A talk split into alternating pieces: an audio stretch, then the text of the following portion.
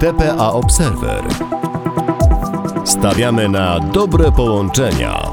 Biznes, prawo i podatki w kluczowych sektorach gospodarki.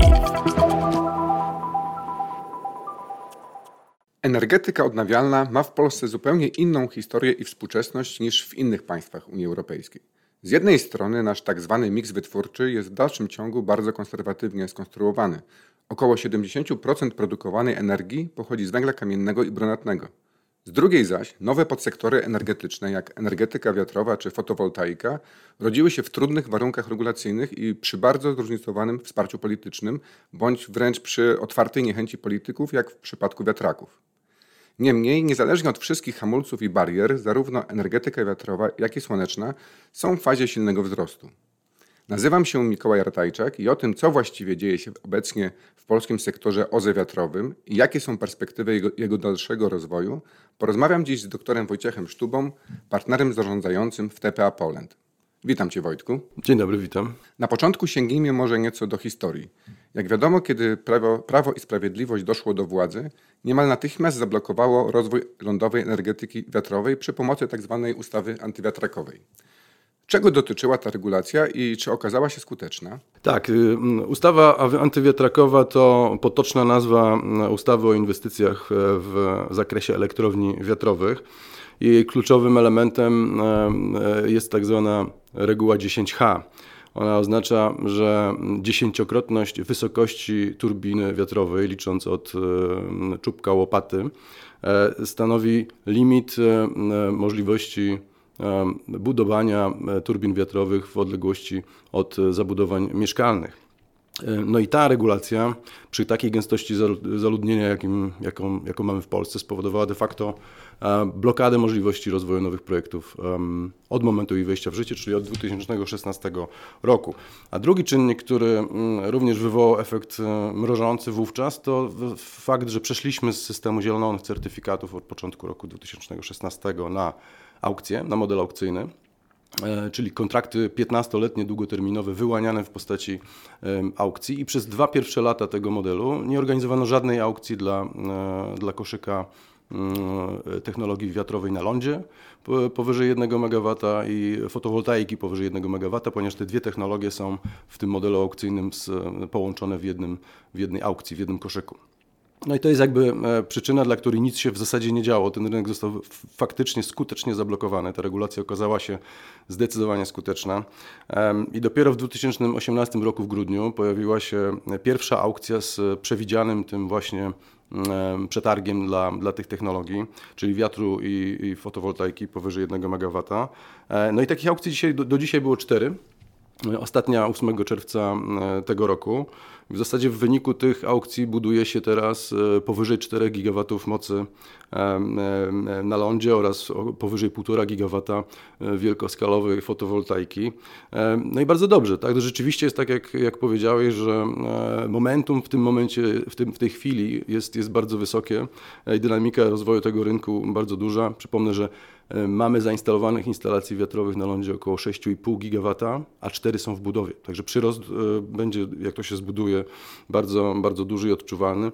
Jest jeden problem wszakże, właśnie ze względu na regulację 10H, która jest od 5 lat w mocy, to są stare projekty. To wszystko, co teraz wygrywa aukcję, łącznie z tymi aukcjami e, e, czerwcowymi tego roku, są projekty zdevelopowane, czyli takie, które uzyskały pozwolenie na budowę przed rokiem, przed końcem roku 2015 lub tam przed wejściem w życie ustawy 10H, czyli przed, przed majem 2016 roku.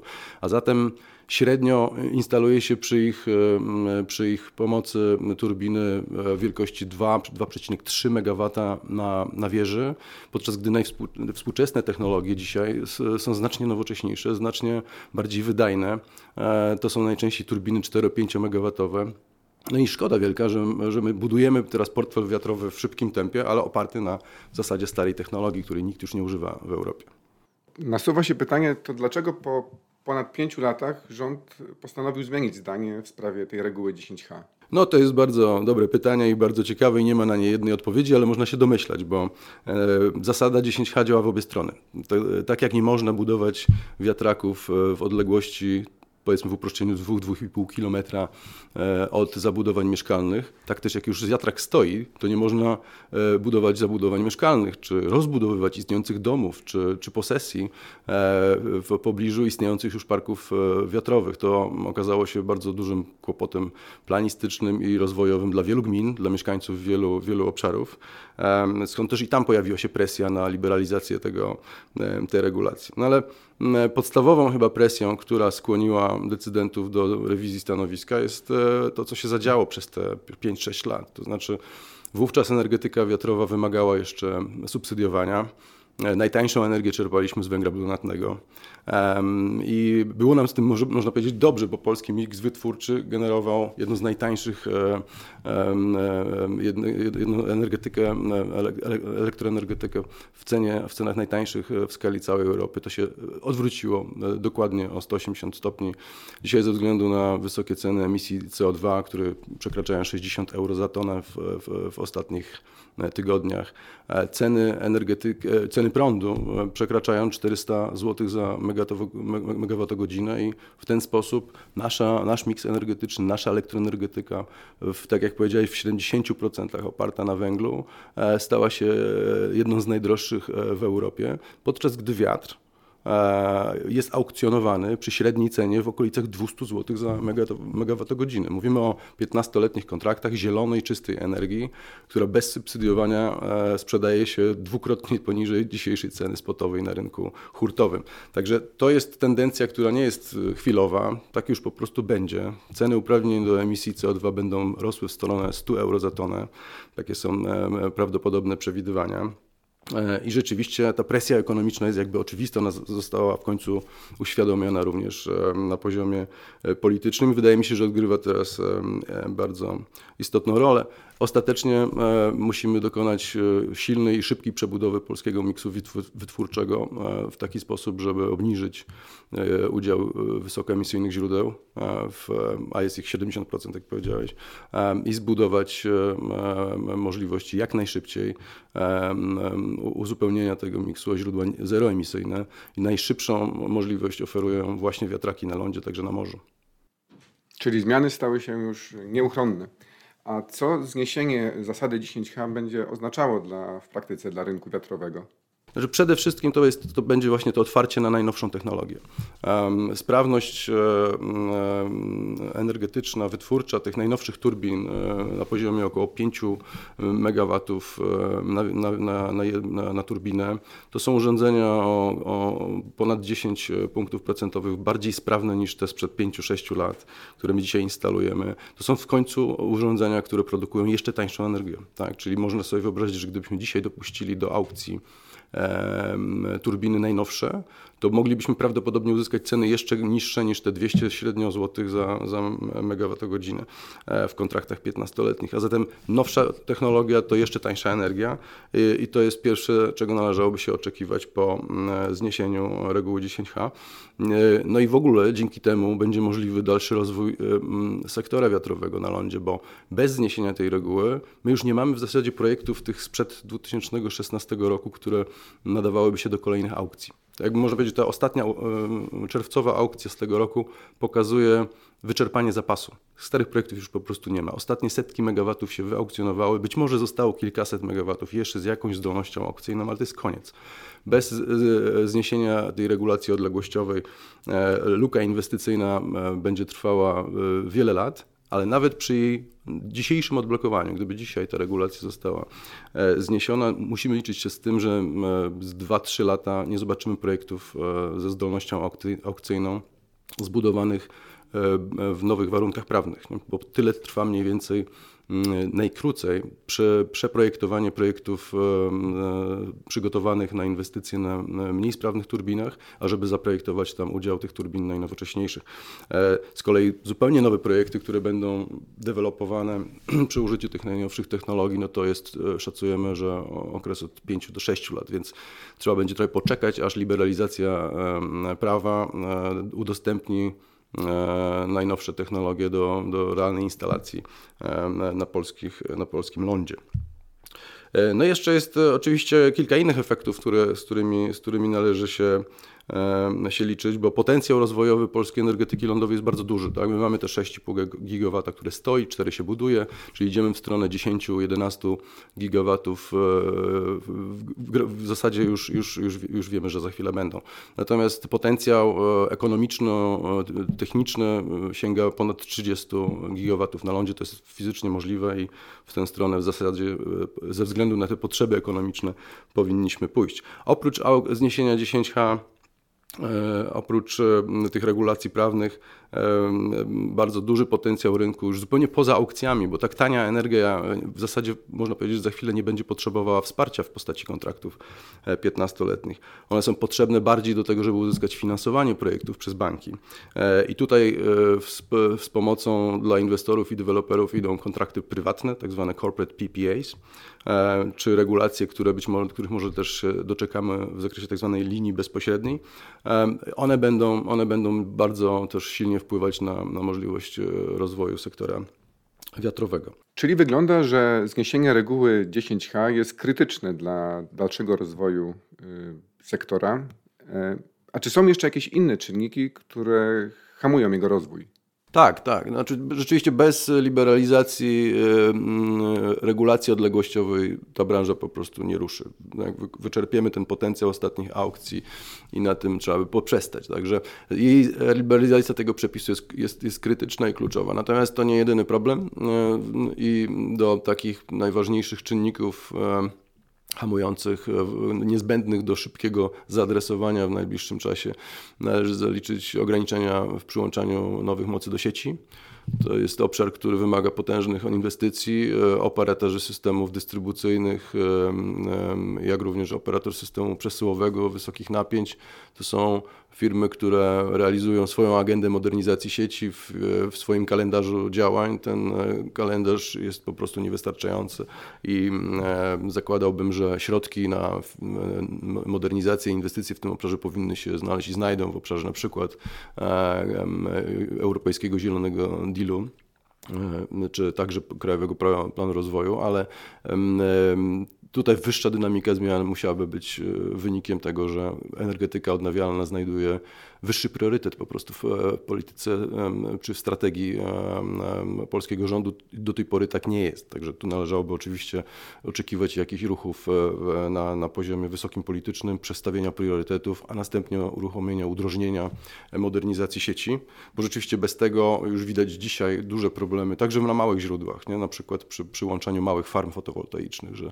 te ograniczenia sieciowe, zwłaszcza w tych małych sieciach dystrybucyjnych są poważnym problemem. Inny obszar to e, planowanie przestrzenne, bo mm, ta przygotowywana liberalizacja ustawy odległościowej polegać ma na tym, że środek ciężkości przesuwa się mocno w stronę miejscowego planu zagospodarowania przestrzennego i możliwości uzyskiwania pozwoleń na budowę w warunkach wydanego MPZP.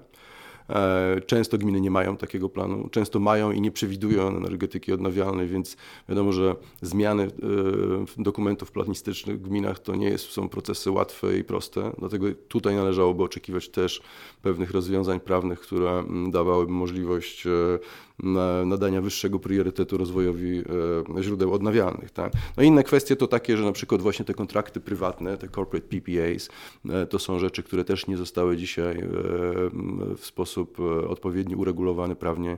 Można by sobie wyobrazić kilka ważnych regulacji upraszczających i regulujących ten rynek. I ostatecznie też dość ważnym elementem, o który zabiegają przepodmioty inwestujące na, w sektorze OZE są tak zwane regulacje dotyczące linii bezpośredniej, czyli możliwości e, budowy źródeł OZE bezpośrednio przez konsumenta energii elektrycznej, tak, zwłaszcza w przemyśle. E, dzisiaj te, te, tego typu inwestycje przechodzą przez e, obszar sieci dystrybucyjnej, przez dystrybutorów energii, przez właścicieli sieci dystrybucyjnej czy przesyłowej e, i to jest spore utrudnienie w zakresie planowania i realizacji takich projektów. Linia bezpośrednia dawałaby tutaj e, znaczne przyspieszenie, uproszczenie, e, pozwoliłoby też na, na silne rozproszenie produkcji energii elektrycznej i jakby posadowienie bezpośrednio przy konsumentach. Czyli wyzwań jest zdecydowanie więcej. Czy zmiany w otoczeniu regulacyjnym dotyczącym wiatraków na lądzie mają jakiś wpływ na energetykę wiatrową, na przykład na morzu albo na energetykę słoneczną? Jak w skrócie wyglądają perspektywy rozwojowe tych podsektorów OZE? No to zacznijmy może od słonecznej energetyki, która faktycznie konkurowała poprzez taką konstrukcję modelu aukcyjnego, a nie inną, z wiatrem na lądzie, bo w obu koszykach adresowanych do, tego, do tych dwóch technologii, czyli dla źródeł powyżej 1 MW i dla źródeł małych, e, obie te technologie musiały konkurować między sobą cenowo. Tak? Mimo różnych cen e, referencyjnych, czyli energetyka słoneczna mogła kwotować wyżej 1 MWh niż energetyka wiatrowa, to i tak e, e, ten koszyk był jednym koszykiem wspólnym, dlatego jeżeli projekty słoneczne chciały wygrywać z wiatrem, musiały kwotować w cenie wiatru lub niżej. E, I tak też się właśnie zaczęło dziać. Dlatego w, w, w obu tych koszykach energetyka słoneczna dzisiaj uzyskuje już bardzo poważny udział. W tym małym zasadzie bierze go w całości, ale również właśnie ta aukcja czerwcowa pokazuje, że w źródłach wielkoskalowych PV potrafi konkurować z wiatrem, głównie dlatego, że wiatr już nie ma projektów ze zdolnością aukcyjną i po prostu zostawia miejsce dla energetyki słonecznej. Sama ta konstrukcja aukcji w takiej konkurencyjnej formule jest trochę nieuzasadniona. Dlatego należałoby oczekiwać, że te technologie zostaną rozdzielone e, i, i, nie będą e, sobie szkodzić nawzajem. Natomiast widać, że jakby mimo tej konkurencji e, sektor słoneczny rozwija się niesłychanie dynamicznie. I w zasadzie jego poważnym e, ograniczeniem, najpoważniejszym dzisiaj są właśnie ograniczenia sieciowe w przyłączeniu do sieci e, głównie średnich i niskich napięć, czyli w zakresie e, właściwości operatorów systemów dystrybucyjnych, rzadziej PSE, czyli operatora sieci przesyłowej. Natomiast tutaj jakby możliwości rozwojowych jest mnóstwo. Energetyka słoneczna oferuje też rozwiązania, które teraz są testowane w innych krajach. U nas się o nich na razie za dużo nie mówi, na przykład agrowoltaika, czyli kombinacja produkcji energii słonecznej na ziemiach uprawnych klas 1 do 3, czyli takich, których dzisiaj produkcja inna niż rolna jest właściwie niedopuszczalna. E, takie testowe rozwiązania są, są już e, w, Niemczech, w Holandii realizowane z bardzo dobrym skutkiem, nie tylko dla produkcji prądu, ale również dla produkcji rolnej, gdzie, gdzie przy odpowiednim doborze upraw okazuje się, że, że, że to, to też, też jest bardzo efektywne i wydajne i w zasadzie można by oczekiwać, że polskie rolnictwo e, byłoby zachwycone, mając dostęp do tego, możliwość, do tego typu, do możliwości realizacji tego typu projektów. Także inne rodzaje paneli słonecznych instalowanych e, wzdłuż autostrad czy e, na obiektach przemysłowych. Tu potencjał jest naprawdę bardzo duży i ja bym zakładał, że możliwości rozwojowe też są olbrzymie. Natomiast jeśli chodzi o energetykę morską, to, to to jest rzeczywiście agenda zupełnie niezależna od lądowej energetyki e, wiatrowej. Te projekty są realizowane i można powiedzieć, że dość już zaawansowane, także pierwsze 6 gigawatów zainstalowanej mocy w, e, prawdopodobnie ujrzy e, światło dzienne jeszcze w tej dekadzie.